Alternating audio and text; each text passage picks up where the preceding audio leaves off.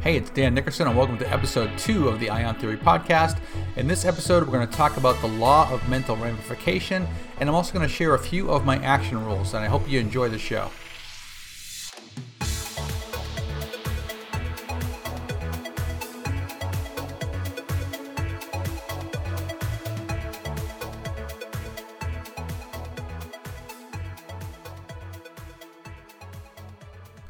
Okay, welcome to the second episode of the Ion Theory podcast. And today I'm going to talk about my fourth law of the Ion Theory, which is the law of mental ramification. Uh, so, have you ever noticed that whenever you start a new project, you have a tendency perhaps to clean your work area, organize paperwork, and maybe even wipe your computer screen or desk with a spray cleaner? Maybe you pour yourself a cup of coffee, grab a snack, and adjust your chair so you're as comfortable as possible. You, you may even organize some computer files or empty your computer's recycle bin, reboot your computer. You do this because you want to minimize distractions. You want to get more relaxed in your work environment. You want to kind of free your mind of anything that's bur- burdening you and have a clean slate for a new project. And basically, you want to you want to free up more computer processing power. Typically, since most all of us are working on our computers now, clearly you recognize that you you work at a higher level when you do these simple little things before you tackle a new project. And just like a computer reboot frees up RAM or random access memory, you unlock mental RAM just by putting things in their proper place and finishing up small tasks. Would you, would you agree with that? Well, these processes are often more than just items on a to do list. They're things that we keep forgetting, we keep procrastinating away, or just don't feel like doing. It's, it's mental RAM. We have it running all the time. It's really important to recognize that these things are happening to you on a regular basis. You always have things on your mind. Sometimes you know you have something on your mind, you can't even remember what it is. But once you take a, a cranial inventory, so to speak, you can choose whether to defrag them, suspend them, delegate them, or complete, complete them. The simple act of doing so frees up your mental processing power. So here are some mental RAM examples, random mental RAM, RAM examples. Uh, you have a, a, a, report for work you need to finish. You haven't done it yet. Uh, you need to call the doctor. It's been too long. You need a checkup. You need to make a travel res- reservation for a conference that's coming up. Uh, you need to clean the garage. It's a mess, and your spouse has been bugging you about it. You need to get an oil change in your car because you're gone way over 6,000 miles and it desperately needs an oil change. And perhaps you need to pay a bill that you've been forgetting to pay. So you have to learn to recognize that there are dozens of conscious and subconscious to dos that are eating up your mental RAM right now. And it's no wonder that in today's stressful society, the word reboot has actually become a self-help term, term which is which is pretty funny. So here's a simple exercise to free up mental RAM. Visualize all the things you have on your mind and imagine little percentage points fluctuating next to each process on your mind. The more stressful the process, the higher the percentage. Now, whether you have a Mac or a PC, you know, you can look at a task manager and you can see the processes on your computer and what's taking up the most memory. So when you visualize that, you're able to see and just get an idea of what, I think you're right. This stuff is really bugging me. It's using up a lot of my memory. So now imagine if you were to tackle the one with the highest percentage point of usage in, in, in that mental picture of yours. How would that make you feel and, and how long would it take you? Now, let me ask you the most important question What are the ramifications of not doing these things that are on your list? For example, you might get fired if you don't do a work, work report. That's a ramification. You might not be able to get an appointment to uh, with your doctor if you don't call soon. It might take six months, and then you're really out of luck. You might have to pay a lot more for your trip if you wait too long to book a travel reservation. You might get rats or mold in your garage if you don't clean out the garage. You might break down and need a new engine if you don't get an oil change.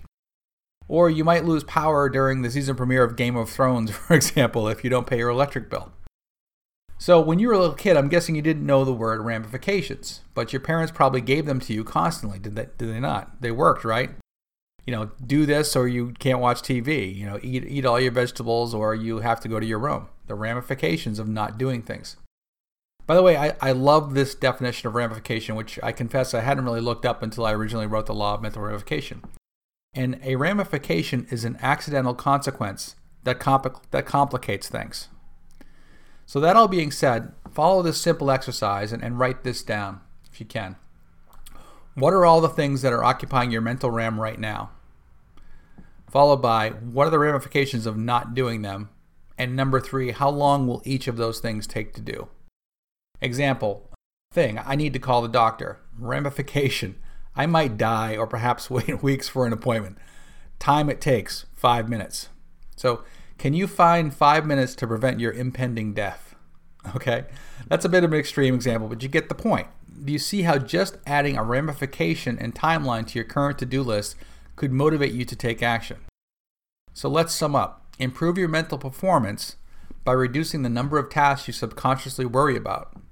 And to help you complete these tasks faster, associate them with a negative and a positive ramification. That's the law of mental ramification. So, just to expand on this a little bit more. So, just like we have the law of positive direction, the law of negative reflection, the law of mental ramification kind of just is another twist on that as well. And you'll find that if you can just think about the ramifications of doing things, the positive and negative ramifications, then you're more apt to get something done. And the, and the time component is actually very interesting to me. There are so many things on your task list that, that may seem like big projects. You're like, I don't want to do that. That's a big project.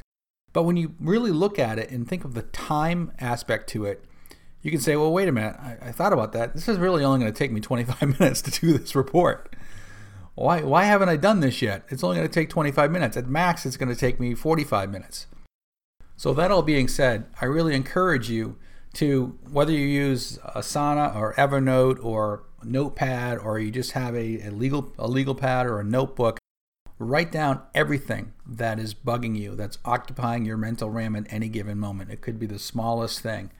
Once you have all that down on a piece of paper or, or in your task manager online, you will discover that you feel kind of free that you have it all out and it just gives you a sense of relief and that alone will make you more productive and that alone will help you knock out some of these tasks really quickly.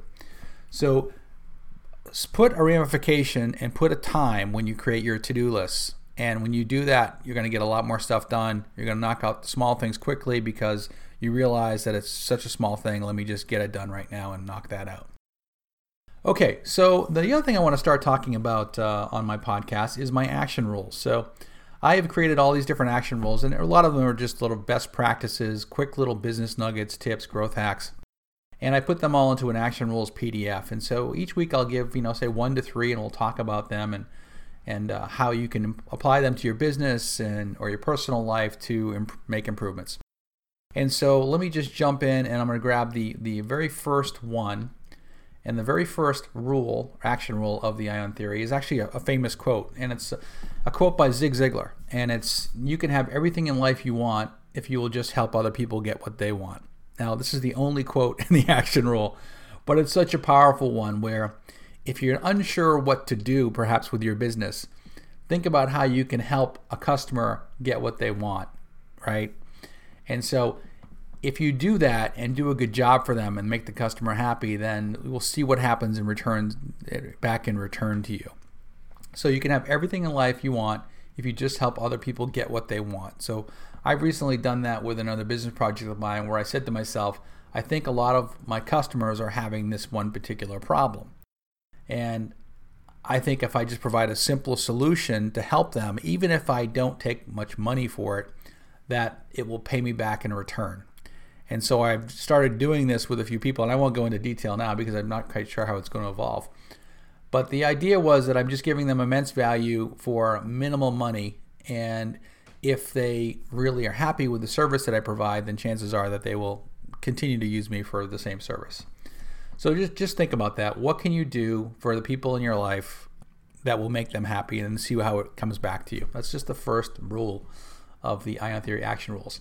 The second rule, once again, this is a couple. They start off simple and they get more complex as you go. But the second rule is to apply the the KISS principle. Um, keep it simple, stupid. Uh, apply the KISS principle to your business whenever and wherever possible. So always be asking yourself and your staff, how can we make this simpler? You think about every process that you've got, you've got going on. You think about your order process. You think about your customer support process. You think about your um, uh, tutorials for your for your product. You think about how your your store flow, whether you have a brick and mortar store. Uh, how can we make this simpler? So uh, whether it be asking your staff, asking your customers, how can we make this uh, process simpler for you? Simple sells, simpler is more efficient, and whenever you reduce the you know friction that people deal with with a particular product, or whether you, whenever you reduce the confusion of a product and make it simpler, then you're going to have more sales. So that's the second rule of the action rules. The third one is to create systems and procedures for each of your business processes. So make them simple enough that any temporary worker or new employee could utilize them to complete new tasks. So as an example, I've got uh, you know one client and one of his long-term employees just recently recently left uh, unexpectedly, and you know we've been dealing with uh, the fact that he had a large, obviously a large amount of knowledge, and some of it was shared, some would you know some of it wasn't. And so you should always have procedures in place so that if someone uh, something happens to a key employee or a key vendor, you know how to get that project done by somebody else. And you're also going to discover, and this is kind of where it's more important for me, is that there are things that I do on a regular basis that could easily be outsourced. But for some reason, I choose not to do them because I think they're simple and they're easy for me to do. But in reality, I really should get someone else to do that process. And if I actually created that process and put it down into a system or procedure or tutorial video, then the next time I work with somebody or hire an outsourcer, I could say, hey, do you think you could do this? And I could just show them what the procedure is or what the video is. Oh, they go, oh, absolutely, I can do that easily. And next thing you know, that's off your plate. So, once again, that's mental RAM. So, every little thing that you have in the back of your head, that's more mental RAM. So if you don't have a system or procedure in place for, let's just say, if something happened to you personally, do you have systems and procedures in place that your family knows what to do with all your stuff? Do you have an emergency sheet that says this is all my bank account information, this is my insurance information, this is who you should contact, this is who gets this, this is, this is a password to my computer. And that being said, do you do you have the same system and procedure in place for a natural disaster. I mean, every night you turn the news on, you see these families and homes that are devastated by floods and fires and earthquakes and tornadoes, and it's like you you just think, oh my God, what do you, what would we do if we lost our home? Where is all our stuff? You know, how do we move forward?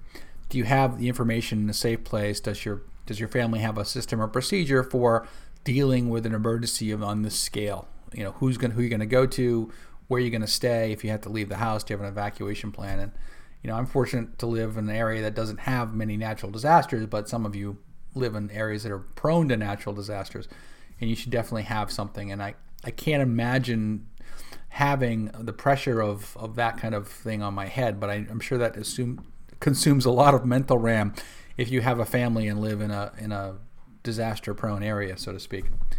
So that is the uh, the third action rule: create systems and procedures for your business or for your personal life. And uh, there are, you know, well over 150 action rules available at iontheory.com/action, and I'll be adding to those going forward as well. So that is it for this week's podcast, The Law of Mental Ramification. Once again, if you want to get all the laws of Ion Theory, you can go to iontheory.com. And I hope you enjoyed this week's show, and we'll be back uh, next time with another law of the Ion Theory.